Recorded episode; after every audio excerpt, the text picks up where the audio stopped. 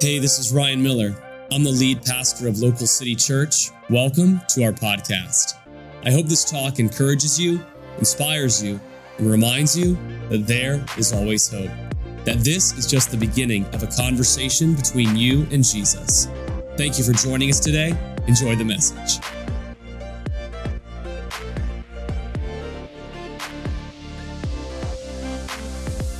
So, the title of today's conversation is Take Him at His Word.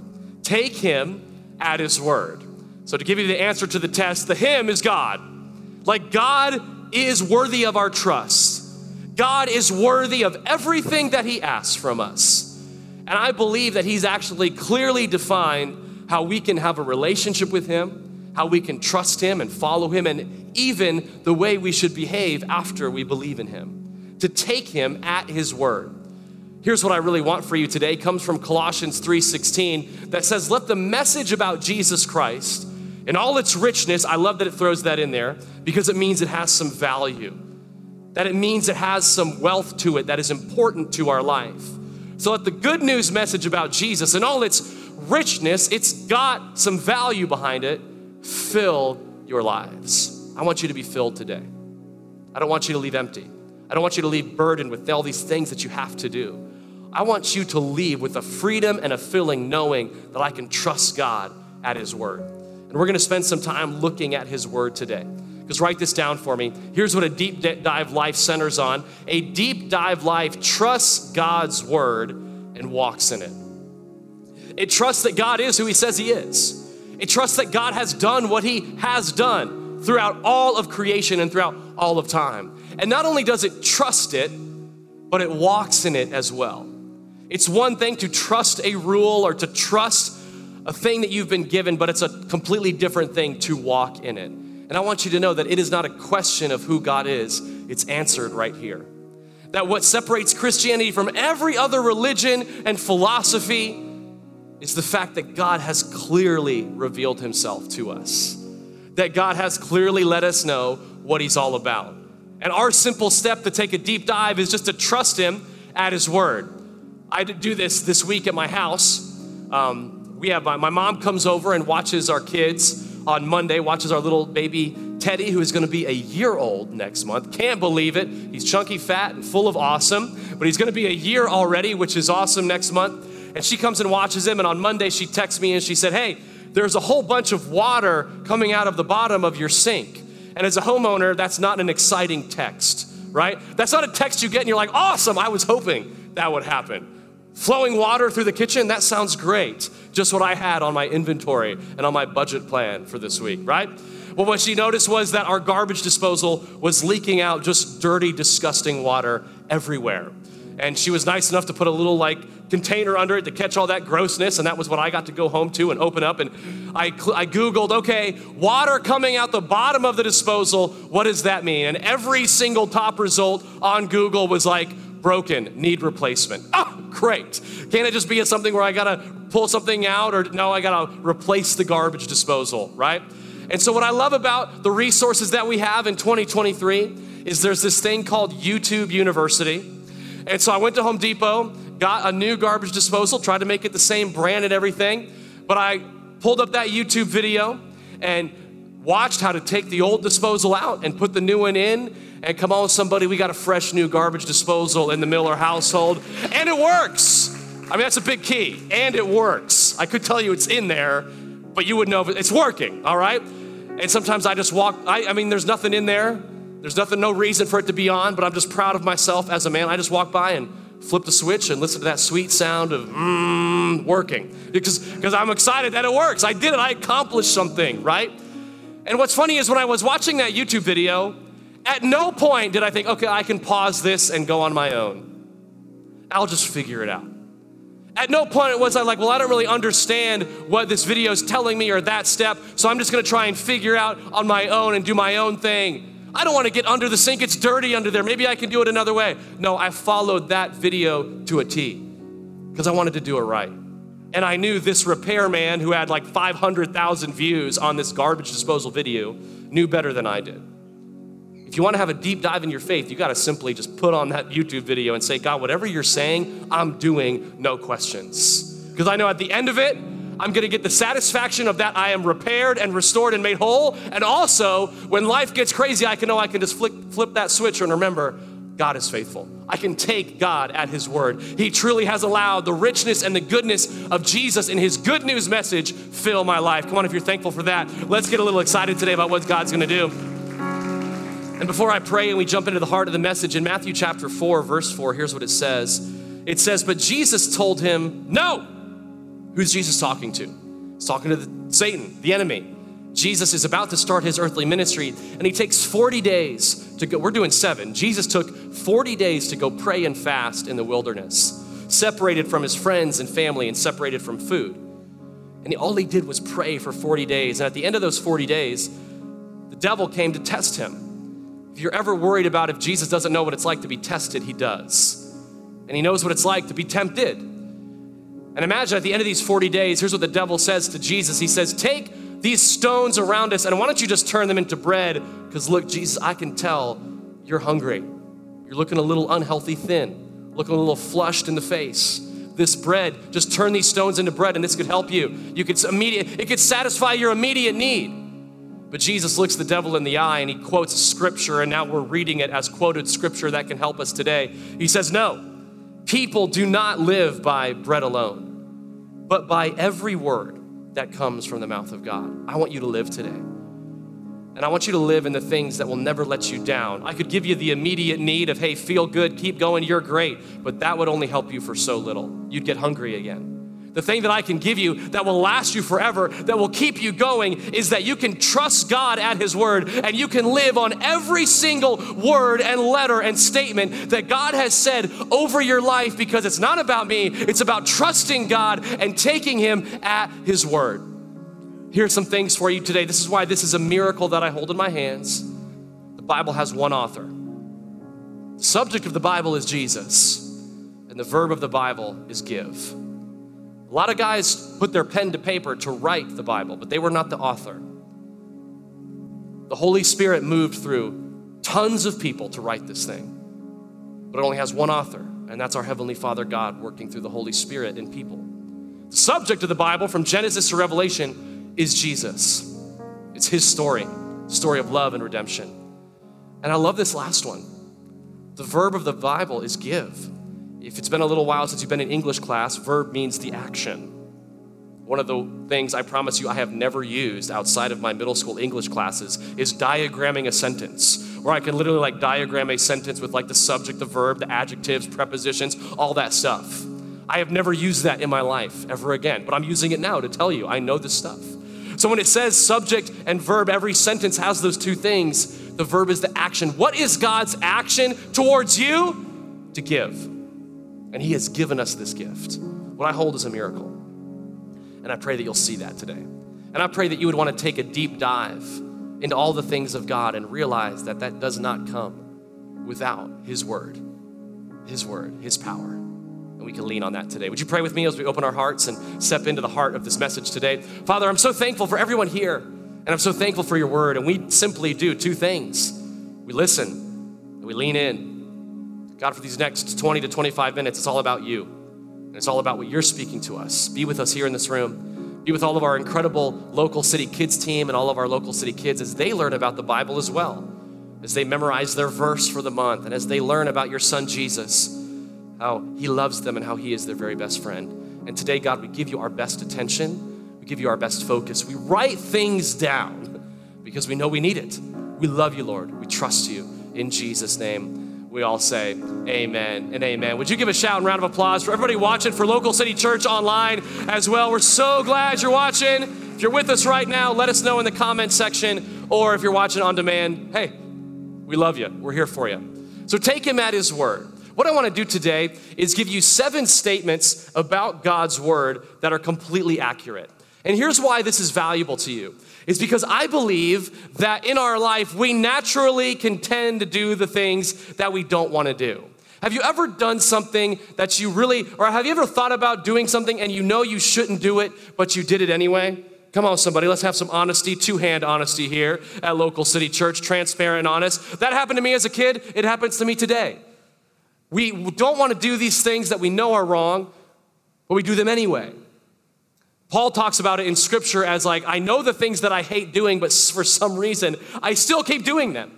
It's because sometimes what's unhealthy is what comes natural. For me, what comes natural is eating very unhealthy because unhealthy food tastes really good.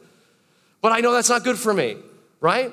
What comes natural is sometimes just saying what I think or doing what I want, but that's not the healthy thing. And I've noticed this as a father of two little boys who are very headstrong. We love them. They're passionate. They're fun. They're incredible. I'll introduce you to them after church. They're great. But they never had to be taught to do the wrong thing. I didn't have to teach them to say, okay, mine, mine. Somehow they knew it right away. I didn't have to teach them to say no. My, my, my son Teddy is 10 months old. And again, like babies do, he has this just dedication to crawling towards the electrical outlets. I don't know why. I don't know what makes them so exciting, but you can hear his big flappy hands slapping on our wood floors to get over to the electrical outlets. And I'm like, Teddy, don't do that, you'll die. And he looks back at me and he goes, and keeps crawling over there. And so I have to grab him, run over there, get away. He wants his, his own demise, his own destruction has no power over him. He just wants to do what he wants to do. And sometimes it comes so natural. Like I, we're trying to teach him how to eat right now, right? So he sits in his little high chair. We cut up the fruit for him. We cut up the bananas and the avocados and all. He eats better than me, all right? Like he's got all this good stuff in front of him, and he's learning how to grab it and like, you know, smush it on his face, and it's extremely cute. But he has to get in the bath every time afterwards because it is a mess all right? And you got to clean it up right away because there's nothing worse than like sticky banana or old crusty avocado. It's just gross, but you got to do it. But something happened two days ago that made me realize that, man, we are just ingrained to do the unhealthy things. Adrian and I were eating cookies on the couch. If you want to strengthen your marriage, cookies on the couch is a great way to do that with some great TV on, on the TV for you. And so we were sitting there, and Teddy was sitting with us, and he crawled over to the cookie bin and grabbed a cookie with like perfect cookie grabbing formation, went like this and perfectly put it in his mouth and took a little bite and just sat there like this. And I was like, he's never eaten anything that smoothly before with so little mess. Why does he do it with a cookie, but not with the vegetables, right? Because we love the things that are not good for us. And we need some protection in our life. We need someone like a parent to say, hey, that cookie's not good for you. We don't want you to have that even though you're eating it perfectly. The reason I'm giving you seven reasons you can trust the Bible is because you are going to have moments where you're going to that cookie of temptation or that difficult thing or that thing that is all actually going to cause you more harm, and you need something to tell you, don't do that. You need something that you trust that will tell you that's not the way to live, this is the way to live. You need something to fill your life. You need something that you can trust. And I am unapologetically going to tell you today you can trust God's word. This is more than a book. This is a tangible miracle that I hold in my hands, and I pray that you'll see that today. So, write this down for me. Number one, the reason I can trust the Bible is because it is historically accurate. In Psalm 33 4, it says, For the word of the Lord holds true. Other translations say that the Word of God is right and true. People love being, I love being right. I just got to tell you, I love being right. And one of the biggest things I've had to learn in my marriage is not to let Adrian know that I was right, but just to celebrate in my own internal voice, right? But sometimes I believe we got to realize that God is kind of going to say, hey, uh, I just want you to know, like, my word is right. And it holds true today and that it has exactly the wisdom and practicalities and steps and information and insight and inspiration that you need to know who God is, who you are, and how you can have a relationship with Him and how you can have a full life with Him. But I'm not just telling you to take this at like an affirmation calendar sort of level that makes you feel good for a moment. But that the Bible is actually historically accurate and the word of the Lord holds true. And you put the Bible up to any test, it will pass with flying colors. Number one, just so you know this, a lot of people like to say, well, we don't have the original transcripts and texts. They would be wrong because they are wrong. The Bible is the most evidentially proven historical ancient text that we have, and it's not even close. Texts that they teach in schools and hold up as accurate history don't even have close to the evidential, actual things that you can see compared to the Bible. The Bible have, has thousands of scrolls and manuscripts and texts that you can hold on to and see that prove what we have is accurate. But for some reason, it's seen as just a religious crazy book. When actually, it's the most historically proven book that we have. I'll give you kind of an understanding of this. Going to take you to school a little bit. So I need you to kind of put on your thinking caps for a moment. I know it's not school, it's Sunday, but don't, I promise you this is going to help you. So here's the thing is that when historians are trying to prove that a record is true, it must pass three different tests. If you were to say this historical event is true, it has to pass these three tests. Number one is, and you could write these down in the margins if you want. Number one is eyewitness accounts. People had to see that this happened, okay? One of my things my, my son Shepard and my five year old loves to do is just come up with stories and say that he went off to his secret lab with his friends. Well, I didn't see it happen and I, we, build, we build up his creativity, but I know it's not true because I didn't see it happen. People saw what happened in Scripture. The people that wrote the, the books that we have in this Bible were actually the eyewitnesses' accounts of those who saw the miracle happen, who witnessed what God did, who heard Jesus' words. The Gospels are eyewitness accounts of that Jesus was who he said he was. It's one of the biggest things when people have gone into understanding is this true? It's the fact that people were there and saw it happen. Like people saw Jesus and they wrote, wrote about it. And not just people within Scripture. There's Jewish historians like Josephus and Tacitus that wrote things like there was a man named Jesus, and a ton of people followed him, and he even gave their life for him, and there is possible testimony that he walked out of the grave alive. Not a biblical author, but a historian wrote that. The second thing is, is that this book has been recorded and copied with extreme care. Ever since Moses first put pen to paper thousands of years ago, people wrote this down. And it wasn't just like a thing of that you were writing down a note for someone. They took extreme caution and care.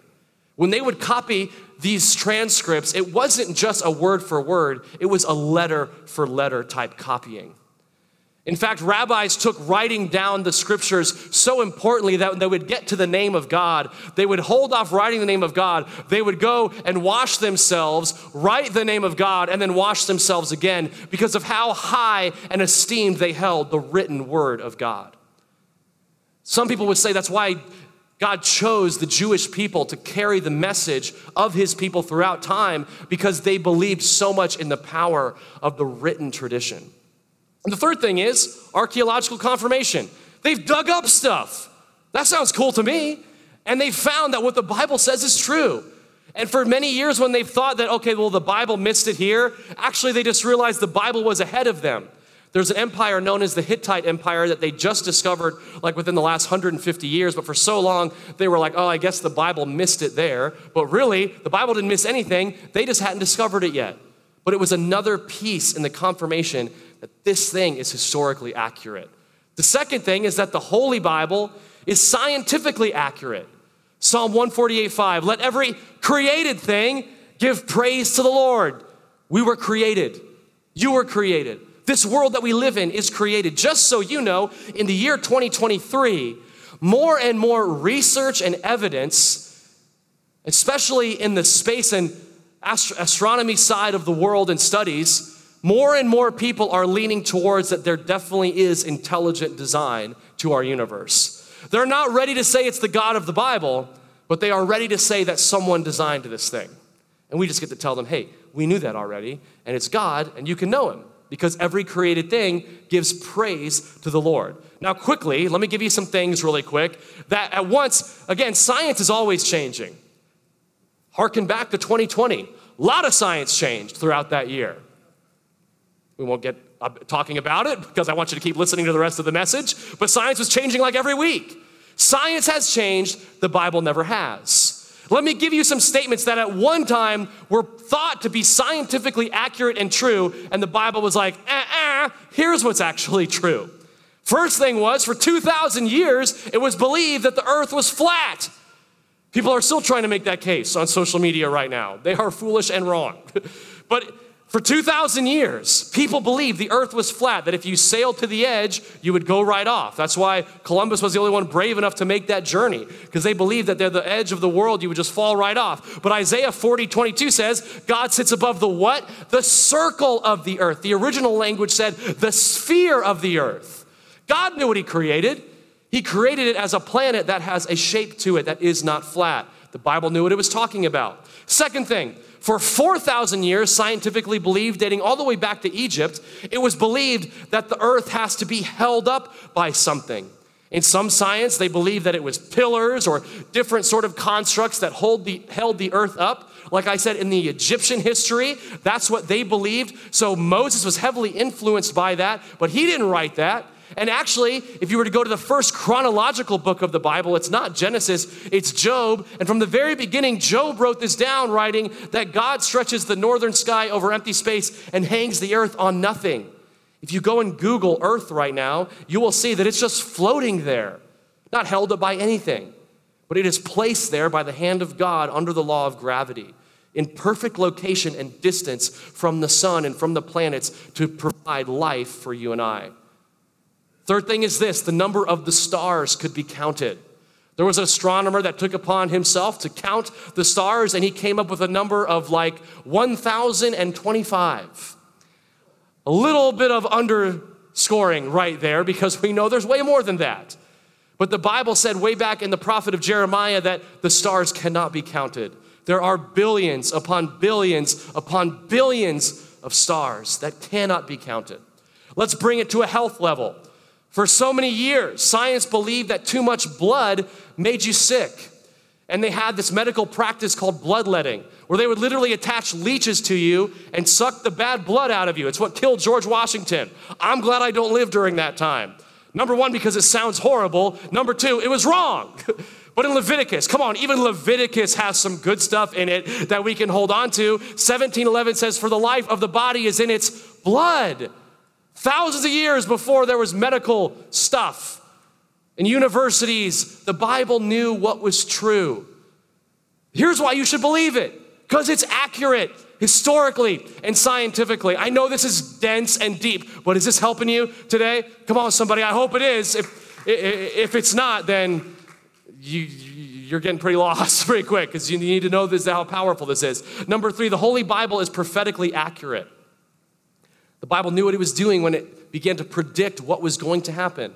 Jesus says in Matthew 26, 56, but this is all happening to what? To fulfill the words of the prophets as recorded in the scriptures.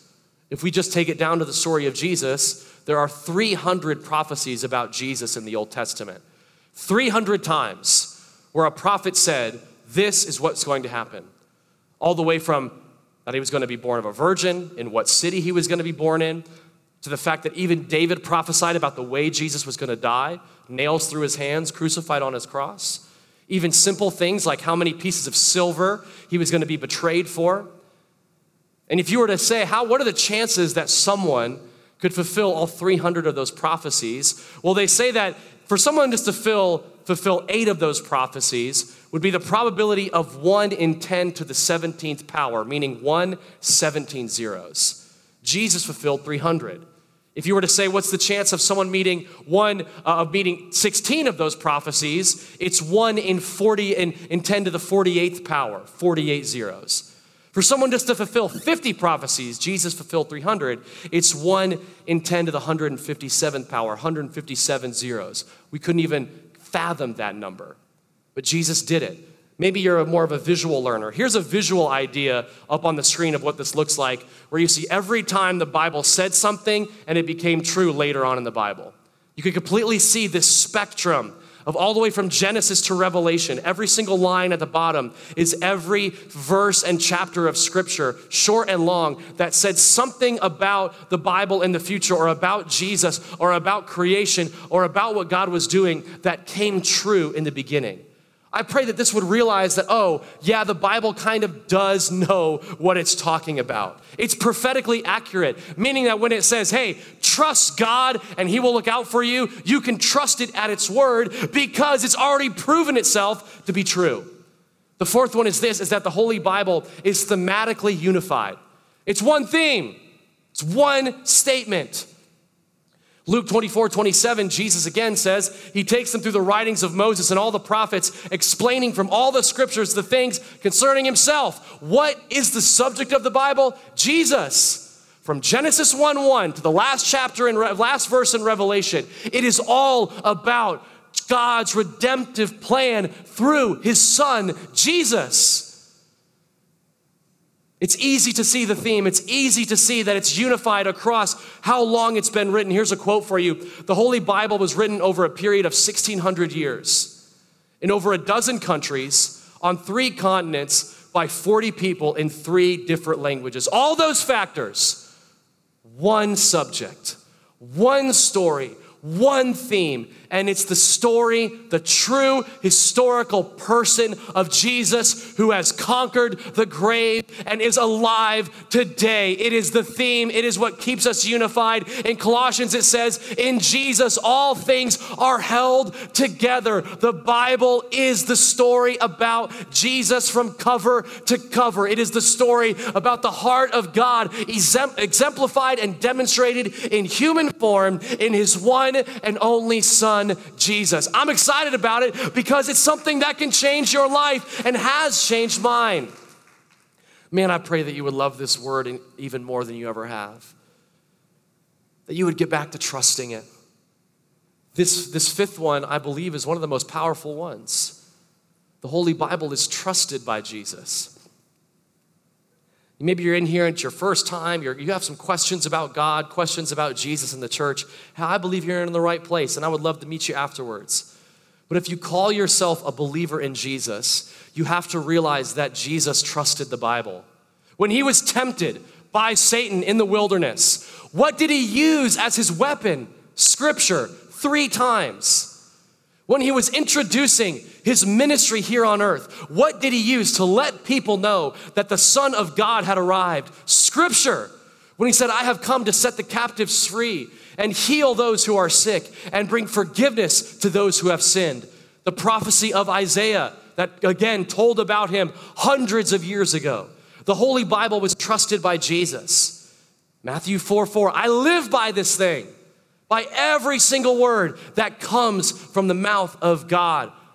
I would challenge you trust the Bible because Jesus did. And if you say you have a relationship with Jesus, but your approach to the Bible is, eh, it's, eh, it's, it's got some it's got some weird stuff in there that I don't know how I feel about it. Or I you know I think it's I think it's a historical book, but I don't believe it has any relevance today. Let me just tell you, I get really fired up when I hear people and dare I say, even pastors say that this is just a book that was written a long time ago that has no relevance for us today. They're just wrong because it's historically, scientifically, prophetically unified, and it was trusted by Jesus. Think about it this way if you believe what you like in the Bible, but don't believe what you don't like, it's not the Bible that you trust, but yourself. We'll let that sit for a second because I need to hear it too. If you believe what you like in the Bible, but don't believe what you don't like, it's not the Bible that you trust, but yourself. We can't skip to pages that say, God loved me and He created me, but then white out all the verses that say, and here's how I should live because God created me. We don't get to white out the fact that it says, hey, once you give your life to Jesus, your life needs to change, and that change needs to be evident. Not only in what we believe, but the way I behave. And God is constantly doing a work inside of me. This is a navigation tool for our life. And yes, it's got some crazy stuff in it. But can I lean into that a little bit and let you know I would much rather believe and trust in something that I have to wrestle with than something that just comes easy? Because if it comes easy, it means I understand it. And it means if I understand it, that it's in my control. And it means that if I'm trusting something that's in my control, when life throws me something I can't control, what do I turn to? I would encourage you to trust God's word. Because here's number six the Bible has survived all attacks. 1 Peter 1:25. This is Peter saying this, all right? We got to remember who Peter was. Peter was the kind of depressed fisherman that was out on his boat, and Jesus shouted from the shore and said, Hey, why don't you come follow me? And Peter's like, I got nothing better to do, not catching any fish. Let me just follow you. And dedicated three years of his life to following Jesus. And at the end of those three years, he was a great leader. He was ready to go. And wrong. Denied Jesus, was unwilling to let him know that he was even his friend, did not stand by him in his darkest times, was hiding alone when Jesus was dead, Jesus had to walk through the walls to show him that he was alive.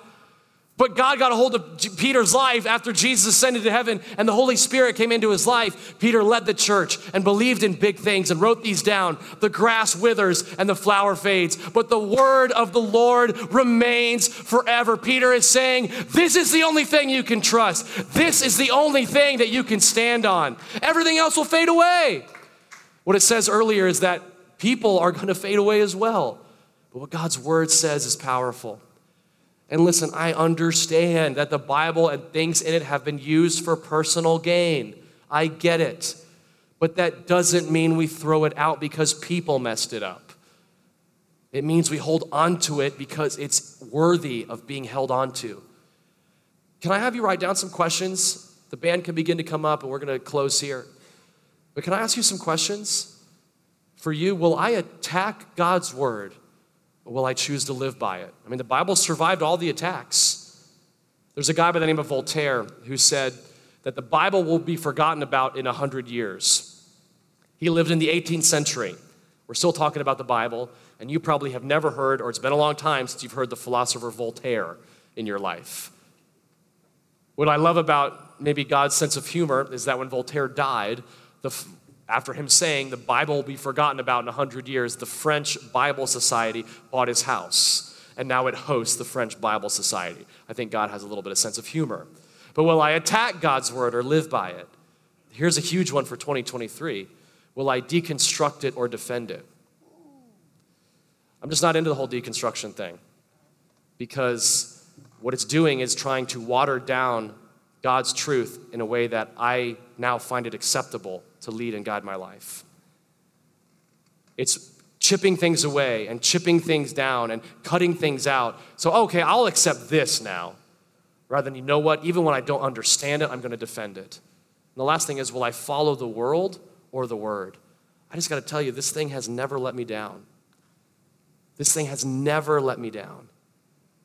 The passages in its pages have been held through the thousand years of time since it's been written down, but in my innermost needs and my darkest times of my life, it was words from these pages spoken from Jesus, from God, from the prophets, through people that have changed my life. And here's the one every good thing, like scientific thing, deserves to be tested. And so here's the one that you can test. Number seven the Holy Bible has life changing power. Jesus said to the people who believed in him, You are truly my disciples if you remain faithful to my teachings. And you know the truth, and you will know the truth, the truth. Not your truth, not a truth, the truth. And the truth will set you free. The Holy Bible has life changing power. And I'm going to give you three things just to put this to the test. It's changed my life. I'll tell you all about it, but maybe you need to personalize it. Number one is what should I deep dive into God's word look like? I need to love it.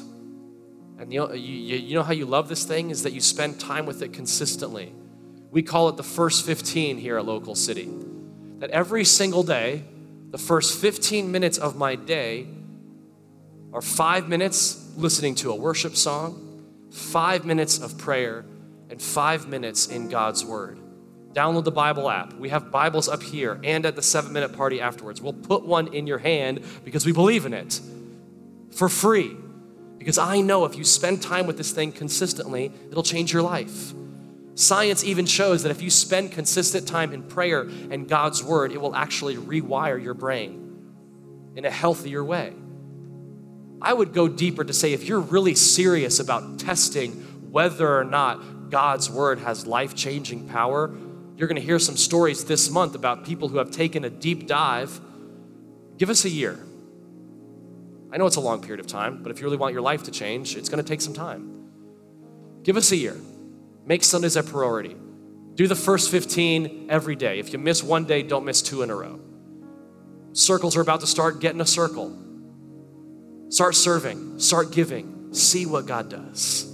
Because I believe at the end of that year, I would say even before that year, you won't even recognize yourself because you are realizing that you have taken a deep dive into something that truly has changed your life.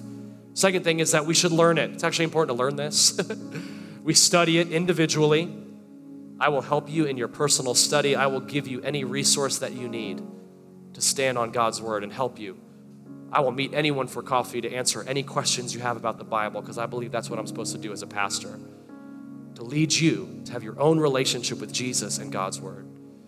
The, where it says the practical is, is circles.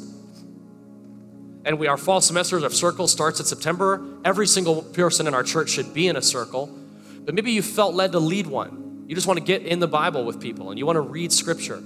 Whether it's like you dedicate the whole time to that, or you go and play basketball or go get coffee, but the first thing is that you do is just spend a little time in God's Word and encourage each other. And then you connect relationally and have community. You can't do this on your own. There's so much power when you learn God's Word together. And my fear is that maybe this today is so deep and dense, it's because we've pushed the Bible away. And it's time to learn it again. And number three, I believe all of us here are in some sense connected to this is that it's time to live it. Where do I need to live more of the Bible in my life? Where do I need to start building my life on God's word again? And I would have you write down my next step question mark. Don't go to that list yet if you can go back to number 3. Because I believe that God's word is an instruction for our life. When it says in Colossians 3:16, let this message about Jesus fill your lives. I got to be honest, I've been convicted multiple times in my life, and I'm even being convicted of it now in this season. Of songs I know all the lyrics to, of movies I can quote, of shows that I binge watch and can spout off what episode it is. If you say, What's that episode of Seinfeld that's all about this? Got it right here. But I've been convicted about that. Because as funny as that is, as lighthearted as that is, as it is, those things can't help people But when someone says, Hey, I'm just really feeling depressed, I'm really feeling alone, I can tell them, Hey, I just I want you to give you this scripture that God says that even before He formed you in the womb, He knew you. And He knew you'd be walking through this. So, can I pray for you?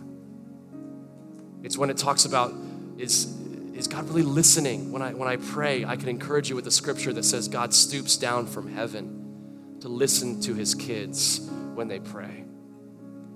If you would say, is, Jesus, is this whole Jesus thing really real? Is it going to actually change my life? I can give you the scripture that says, anyone, everyone who calls on the name of the Lord will be saved. Sometimes we just got to get in the word more. Sometimes we just got to memorize some scripture. There's a lot of short ones that are really great out there. And we need to take that next step. And I just wrote, honestly, I just prayed. I was like, God, what next steps are in our church? What do people need to do? And here's a little list I came up with where you can build your life on the next step that you should take. And I want you to look through this list, and we're going to respond in worship and pray and be done in just two minutes here. But where is my next step? Throw up that list on the screen now for me. Maybe it's my next step is to again prioritize my personal time with God again. Get back into the first 15. Set an alarm right now, tomorrow morning. 15 minutes are God's, not my phone's, not anyone else's. Maybe it's just getting back in church consistently and not making it a if we go, but a we're going. Planting myself in God's house. Maybe it's getting connected to a serve team here and serving in God's house and realizing that you were made to make a difference. Here's a big one. Maybe it's putting God first financially, tithing. It's not a request from God, it's a command. And if you find a lot of anxiety and worry and fear in that area, it means that's an area where we can pour a lot more trust in God and not in ourselves. Maybe it's being an example to those around you, but I just believe in the power of inviting people to church and sharing your faith. You don't have to be an expert on everything in here because you're an expert already on your life and what Jesus has done in your life. But maybe the last one is leading, leading something here at Local City that you have a passion for, leading a circle where people can center themselves around God's word. I would say that everyone in a, everyone in here has a place that they can build their life back on God's word. And I know, t- I know today was a lot, but honestly, I just, I just want to help you know that this is where you should turn if you want to take a deep dive.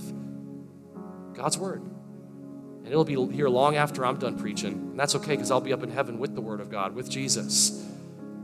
But I need to pour this into my family and my sons and my church. You need to pour this into your life and your marriage and your family because it's the only thing that can change their life. It's the only thing that will never let them down. It's the only thing that is eternal.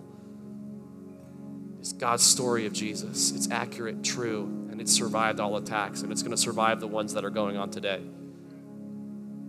So, why don't we hold on to this? Would you bow your heads and close your eyes with me today? Thank you so much for listening. Thank you so much for joining us on the Local City Podcast. I want to encourage you to take the message you just heard and allow it to go deeply into your heart. Let Jesus do the deep work that only He can do.